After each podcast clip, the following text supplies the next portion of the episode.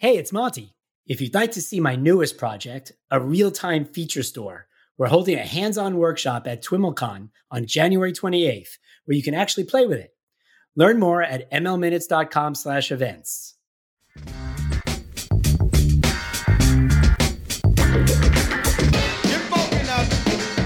Hi, I'm Monty Zweben, CEO of Splice Machine. You're listening to ML Minutes, where cutting edge thought leaders discuss machine learning in one minute or less. This episode, our guest is Fred Goff, founder and CEO of Jobcase, a social media platform dedicated to empowering workers. Fred is a leading voice on issues related to worker advocacy and how AI will impact the future of work. Welcome, Fred. Thanks, Monty. Great to be here. Well, tell us about your journey. How did you get to where you are now? So, look, where I started out was I'm a first generation college grad that just had the good fortune of finding his way to Carnegie Mellon. Um, I, I then ended up in New York. I had the good fortune of finding my way into Wall Street and managing about a billion dollars. I launched eventually a machine learning based hedge fund um, and eventually then ported the technology that was underneath that into the consumer internet space. But I think what's most relevant for the journey is a moment. In, in the consumer internet space, I found myself realizing that most people are talking data and they mean people. And I've been in rooms where they talk about commodity labor, and I think that's people. That's my cousin, my dad, and people are not commodities. And I started thinking about how could we leverage AI and machine learning and big data for individual people? How do we be a complement that while Aneel Bhusri is finding actionable insight and big data to help companies, we can find it to help individual people. And so that's how I found myself to founding Jobcase and running this company. That's fantastic. There's been many uses of data and machine learning to help companies, help enterprises, help governments. And I love the fact that you're focused on helping people. That's right. Uh, tell us more. What's the problem you're trying to solve with Jobcase? So in 2013, Oxford came out with a study that McKinsey put amplified that said 47% of jobs can be automated through computer models, computerization. Um, that's pretty scary. That's scary to economic systems. That has fallout into political systems. When we got focused on how you manage this whole future of work, um, increasingly we realized that people don't really have the tools or a community of other people to help them go forward. But if we could have a platform for that, the same elements that might be incredibly scary, the elements that might take you as a cashier and displace your job, if you actually lean into that, Monty, can be incredibly empowering. Free online education to teach you skills that can come with the salary and benefits and et cetera. But how are you going to solve that? So we decided that if we could form and democratize data to help people help themselves navigate the future of work, this wouldn't be just important for them, but it actually has system wide economic impact. Excellent. So you're helping people navigate work. Maybe you can give us a day in the life of a Jobcase member. Yeah, so I'll, I'll give you a day in the life today as I'm sitting here talking to you, still in the middle of, of the pandemic. Um, we have an office manager, um, say Teresa, who's uh, lost her job recently, and um, she's she's over forty. And let me tell you, that is not old, but you face ageism. And so, what can she do to to move forward? Um, we then she'll come to Jobcase and start talking about this in our community. Other people will help her navigate how to deal with ageism. In our community, other people will will bolster her and emotionally in terms of you can do this our team is going to look at her behavior on site, is going to look at what kind of job she's clicking on, are going to find the kind of job alerts to help her with what she needs now. In in Teresa's case, it's not five year career navigation or education to get to a new career. It's she needs a job now. And we will help her land that with our internal technology and all the employers that are active on our site. And she'll be encouraged to achieve it because of the community that supports her. Terrific. So you're really helping people, especially in today's economic um, constraints and economic pressures, find positions when they may be left out of work. You're doing it through community and not just job listings. Maybe you can tell our listeners how community helps. Sure, Monty. I, would love to. Um, A lot of your listeners are probably very familiar with LinkedIn. LinkedIn is great for knowledge workers to connect with their first and second degree connections, and they leverage those to figure out what to do next about opportunities that are open and how to pursue it. You know, for a lot of folks in the workplace, all those that we celebrate today as frontline workers, uh, medical billing specialists in hospitals, waiters, everybody is bringing the packages to your door. They're not on LinkedIn. And as they look to figure out what to do next, it may not be their first and second degree connections that'll help them. It may be, but there's frequency of job changes and keeping in touch with people is hard. Or it may be that you decide you want to be a nurse and you don't have anybody you know that can do that. Having a community that can help you navigate that and support you and say you can do it is incredibly, incredibly important. And so those are the aspects just at the beginning of, of how community and network helps. Jeff Weiner talks about the networking gap in this country, holding people back and being part of the economic injustice. Fundamentally, we're fixing the networking gap problem. That's fantastic. Using a community social media site to connect workers with people that can help them sounds like a fantastic mission.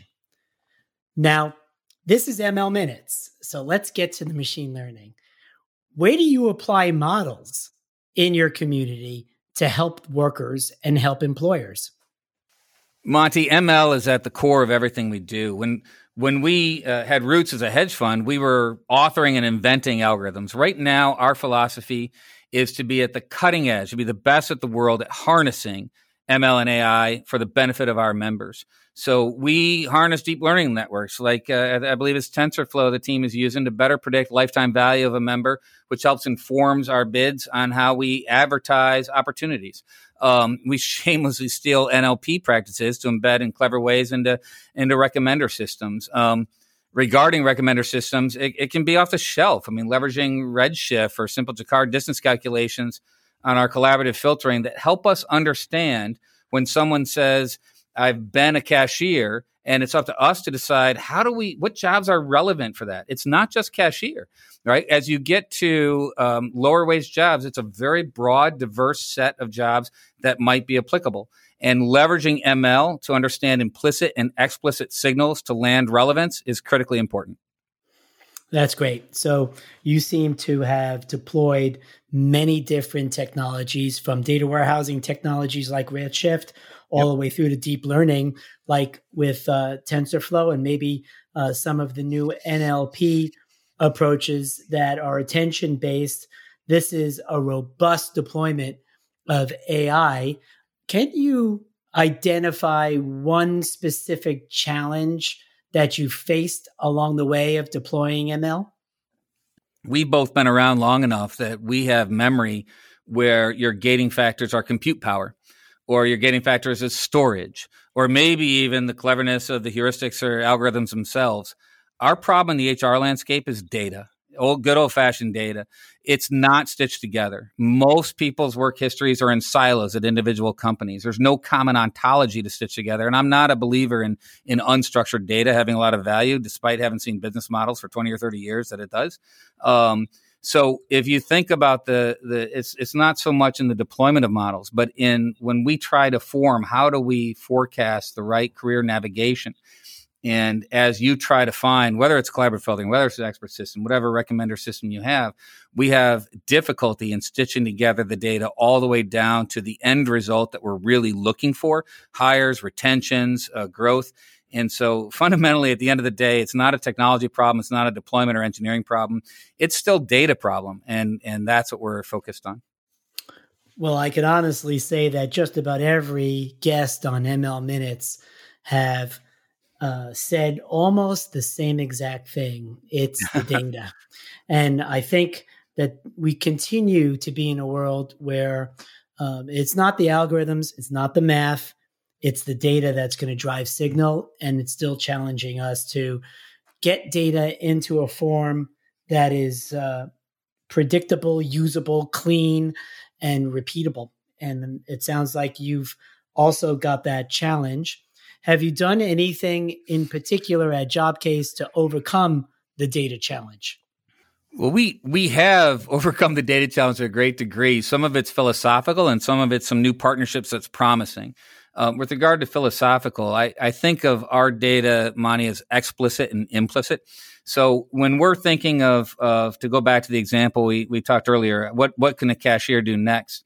You know, it's not about looking at a resume and saying you've been a cashier before. We have to look at behavior in terms of what jobs you're looking at, what you're clicking on, what articles you're reading, what kind of people are you interacting with to inform us of your intent because for a lot of folks, it's not about a, a, requirement or a skill. It's, it's would you be interested in doing this? So opening up our understanding of data to intent not just explicit information, and then forming models to predict that has been really effective. In terms of stitching together that end result, we're really pleased that Workday Ventures is now a part of the company, which opens up a potential of us taking what we know about employees and marrying it perhaps with what they know about employers to really close that data gap for the entire system. No, that's fantastic. Um, being able to uh, make models that can score intent clearly can help drive behavior and benefit your members. And now being able to leverage data from a corporate partner should really help inform your models. Okay, uh, moving on to the future. What's next for Jobcase? Well, at the at the risk of, of, of hubris, we're going to rebalance capitalism, my friend. Um, I think that we will uh, succeed in having an agnostic platform where people keep their portable profile. This will accelerate um, uh, labor markets, reduce friction, and through this network, we now will have tremendous volume of workers.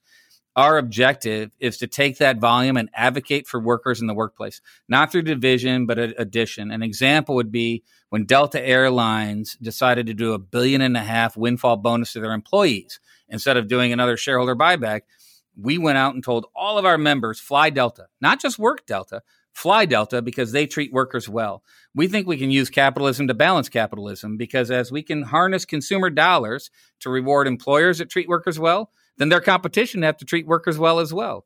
So we think we can have a meaningful impact on individual people's lives. And through that, we can have a meaningful impact on trying to get rid of the economic uh, uh, disequities in the system. Well, that's fantastic, and what a what a passion you're exhibiting for the role you play in helping workers into the future.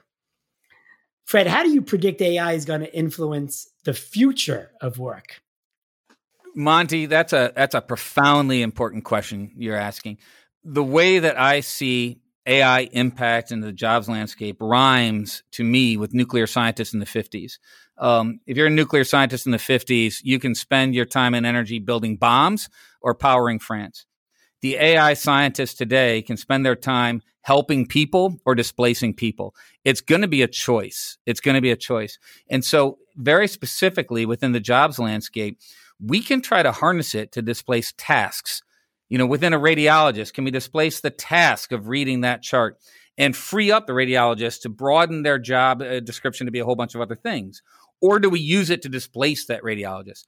At Walmart, you could use it to displace the workers, or you could use it with AR and VR, as, as they're doing in some cases, to better train your employees to be better engaged with the consumers. It's a choice on how we harness this technology. And what the big vision of Jobcase is, is to hopefully have everybody hear us. We've been saying it at MIT and we'll say it on the West Coast now too. You have to put people first, but it has to be a cognizant, uh, uh, purposeful choice. Otherwise, it could be a very dark future. Well, that's a inspirational uh, view of AI, and I appreciate that and agree with it. It's been a pleasure, Fred. Thank you so much for joining us on ML Minutes. Thank you, guys. Great to be here.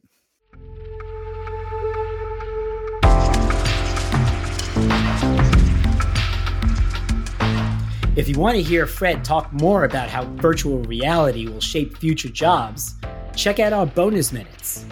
They're linked in the show notes below and on our website, mlminutes.com. Next episode, We'll be exploring applications of machine learning in space with Dr. Danielle DeLatte. To stay up to date on our upcoming guests and giveaways, you can follow our Twitter and Instagram at ML Minutes. ML Minutes is produced and edited by Morgan Sweeney. I'm your host, Monty Zweben, and this was an ML Minute.